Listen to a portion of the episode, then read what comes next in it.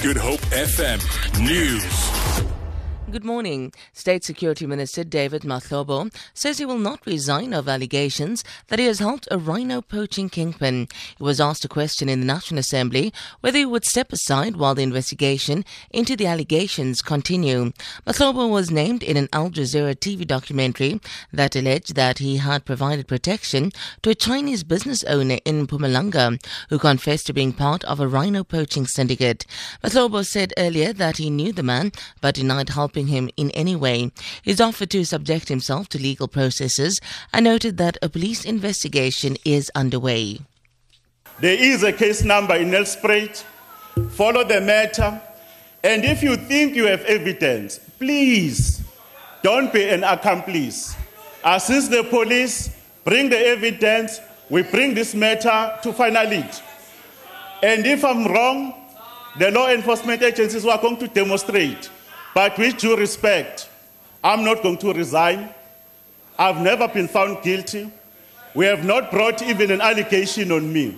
I wish you the best.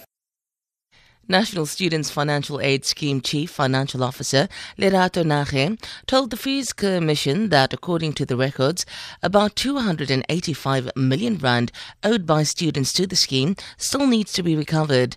Nage was testifying before the Fees Commission, chaired by Judge Jonathan Heher.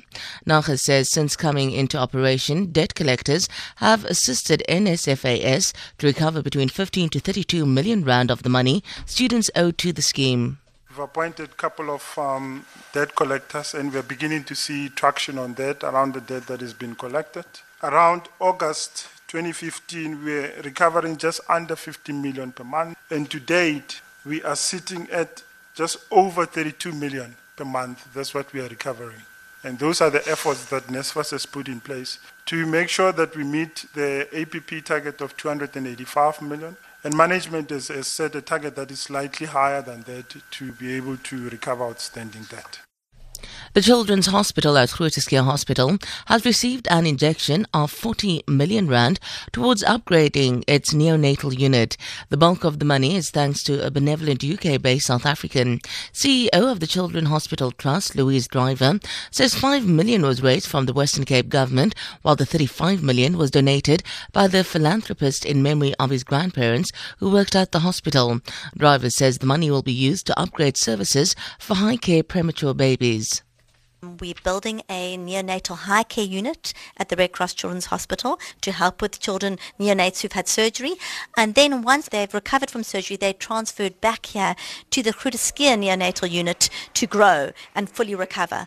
And so as part of our strategy to improve neonatal high care services in the province, we are also funding the upgrading and expansion of the neonatal unit here at Groote We were dismayed Amnesty International says victims of war crimes, crimes against humanity, and other serious violations deserve to have their day in court. The governing council of the International Criminal Court, the ICC, is meeting at The Hague in the Netherlands at a time of mounting challenge to its authority from Africa. South Africa, Burundi, and Gambia have given notices to withdraw from the ICC. Russia has also announced it will withdraw. Head of Amnesty International at The Hague, Matthew Cannock, says states need to work to strengthen the ICC and not withdraw from the court we were dismayed by those three African states that chose to leave the ICC. We don't think it really reflects actually the true state of play. A number of African states have actually, uh, over the past weeks, voiced their support for the ICC. Botswana, Sierra Leone, Malawi, Nigeria. We want to put out a positive message that we're urging South Africa and other states not to leave the ICC system. Leaving the ICC does uh, betray victims of international crimes all over the world, not just in Africa. For Good Hope FM News, I'm Sandra Rosenberg.